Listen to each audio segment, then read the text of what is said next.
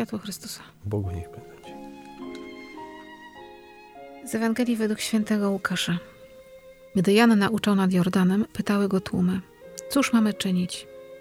On im odpowiadał: Kto ma dwie suknie, niech się podzieli z tym, który nie ma. A kto ma żywność, niech tak samo czyni. Przyszli także celnicy, żeby przyjąć chrzest i rzekli do niego: Nauczycielu, co mamy czynić? On im powiedział: Nie pobierajcie nic więcej ponad to, co wam wyznaczono. Pytali go też i żołnierze: A my co mamy czynić? On im odpowiedział: Na nikim pieniędzy nie wymuszajcie i nikogo nie uciskajcie, lecz poprzestawajcie na waszym żołdzie.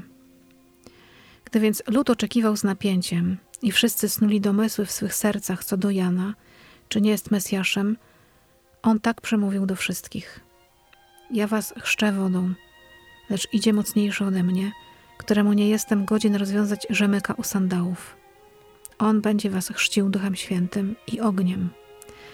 Ma on wiejadło w ręku dla oczyszczenia swego omłotu. Pszenicę zbierze do spichlerza, a plewy spali w ogniu nieugaszonym. Wiele też innych napomnień dawał ludowi i głosił dobrą nowinę. Oto słowo Boże. Bogu niech będą dzięki. Szczęść Boże. Szczęść Boże. Witamy Was na kawie adwentowej w trzecią niedzielę już adwentową. Boże drogi, jak ten czas leci. Trzecia świeca. A dzisiaj ze mną na kawie Eryk. Szczęść Boże, cześć. I bardzo się cieszę, że się spotykamy niedzielnie na kawusi. Ewangelia o świętym Janie Chrzcicielu. Niesamowitym facecie. Mężczyźnie. Pełnym mocy, pełnym ducha. I fajnie, że z tobą, z mężczyzną się spotykam i nie będziemy tutaj opowiadać e, historyjek my kobiety, tylko właśnie posłuchamy mężczyzny o mężczyźnie. Bardzo ją lubię. Znowu to słowo lubię nie jest adekwatne do tego, co tak naprawdę chodzi w Ewangelii, ale ona gdzieś bardzo dotyka mojego serca. Lubię do niej wracać, do tego obrazu chrzciciela Jana, który stoi pośród tłumu i głosi dobrą nowinę, a jednocześnie jest twardy. Nie głaszcze tych ludzi po główkach, ale też śmiało zapowiada to, co przyjdzie. Ma pełną świadomość, kim jest. Jest naprawdę tym, który zapowiada, a jednocześnie cały w tym jest. Nie usuwa się gdzieś tam do czwartego rzędu, tylko póki Bóg od niego wymaga, to stoi z przodu i głosi i mówi. Co mówi do ciebie? Bardzo bogata jest ta dzisiejsza Ewangelia i myślę, że można ją na wielu przestrzeniach i na wielu płaszczyznach przeczytać. I takie moje pierwsze skojarzenie, które jest związane z początkiem tej Ewangelii, gdy Jan naucza, przychodzą do niego ludzie i każdy się spyta, jak ma postępować. Może za chwilę jeszcze wrócimy do tego, co konkretnie mówi. Pokazuje, co jest najważniejsze w tym wszystkim. Ja to tak odczytuję bardzo Mhm. osobiście. Co jest najważniejsze w chrześcijaństwie? To znaczy, tu nie chodzi o moralność tylko. Przecież ci ludzie przychodzą o typowe moralne pytania, Mhm. tak? Co mam zrobić? Jak mam zachowywać? On wskazuje na kogoś wyżej. Czym dla ludzi ówczesnych była religia? Czymś bardzo technicznym. Mm, Wypełnianiem prawa. Mhm. Tak, my Tak, mówimy, tak, i ci ludzie dosłownie tak przychodzą i pytają go o konkrety, tak? Co mam robić? Musisz, powiesz mi w punktach, ja pójdę i to zrobię.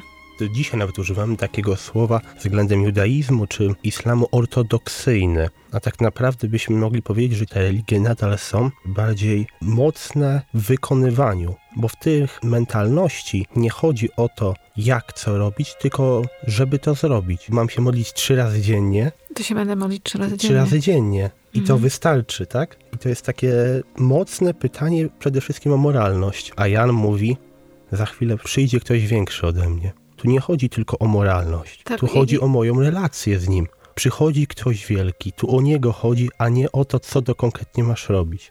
To też jest dla mnie takie zaproszenie, żeby się nie bać Boga pytać, co mam robić.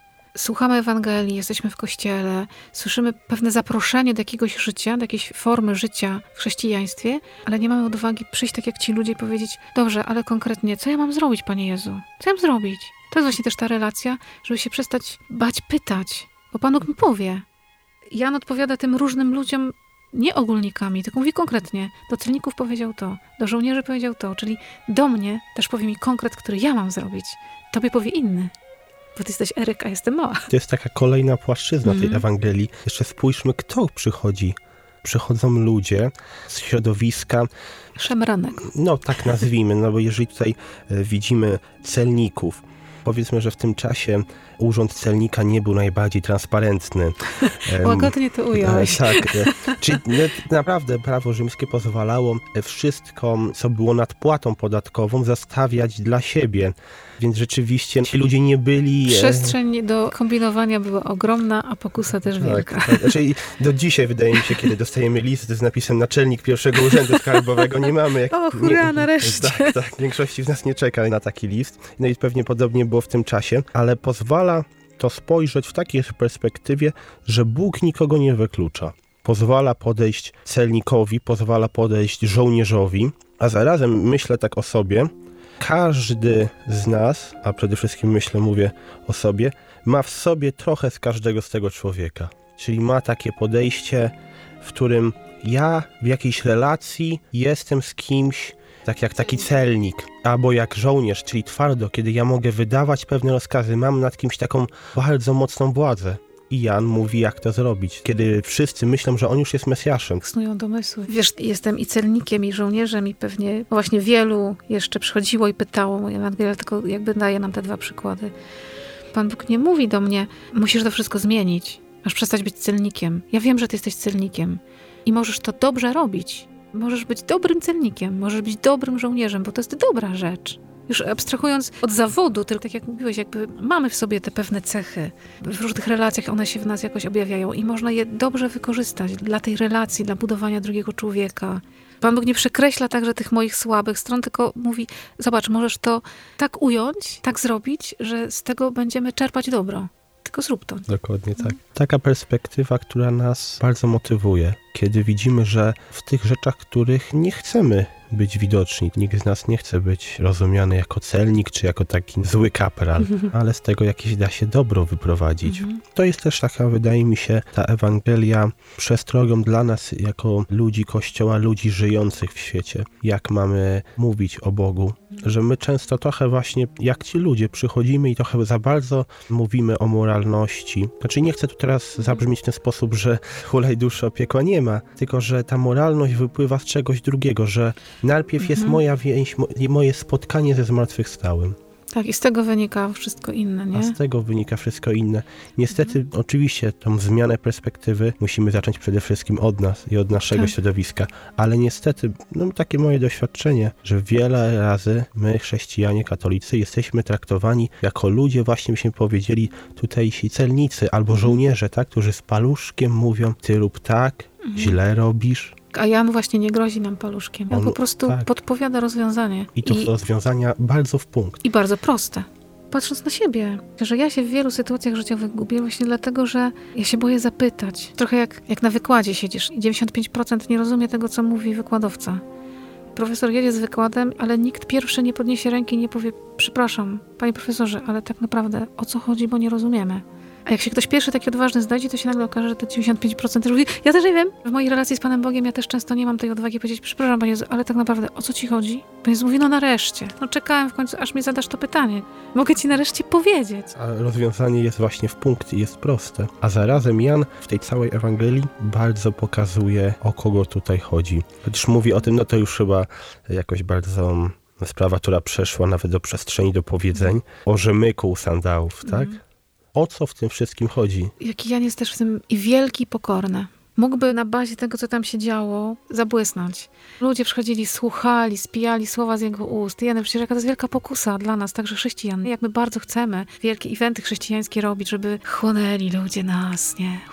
I jeszcze w tym wszystkim tak, jakaś taka rywalizacja w tym następuje, tak? tak że lepsi. chodźcie do nas, tak. chodźcie do nas, my U, u nas na, na, na, spotkaniu było 100 osób, tak. a u nas to dwie. A Jan jest bardzo konkretny. On mówi, że przyjdzie ktoś większy. Tak. I nie mówi kulturze... o sobie. Słuchajcie, ja jestem wielki, tylko mówi nie, ja to nic. Przyjdzie taki, któremu ja nawet nie jestem godzien rzemyką sandałów. A czyli... ten nic bardzo dużo znaczy w tej kulturze rzeczywiście, ponieważ zdjęcie sandała to była czynność niewolnicza. Tak, dla tych ludzi to był bardzo konkretny znak. To jest konkretne. Pięknie wykłada, mhm. jak uczynić, a zarazem wskazuje, o kogo tutaj chodzi i jak za nim iść. Już niedługo Boże Narodzenie. Ten moment, w którym Chrystus nam się objawia, pokazuje, rodzi się po to, żeby żyć w nas, między nami, z nami I może warto tak się dzisiaj trochę zatrzymać, trochę zejść z tej swojej takiej buty i dumy i z tego poczucia wielkiego chrzcianina. W tym wszystkim też ciągle pamiętać, że nawet jeśli robię wielkie rzeczy w kościele, to ciągle jestem Janem Chrzcicielem, który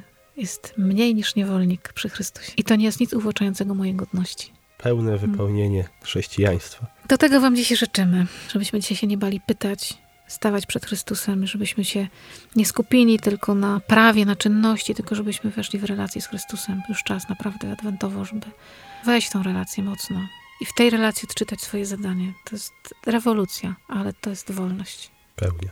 Świętujcie dzisiaj, żebyśmy nie zapomnieli, że to jest Dzień Pana, Dzień Radości. Pozdrawiamy Was mocno. Z Bogiem.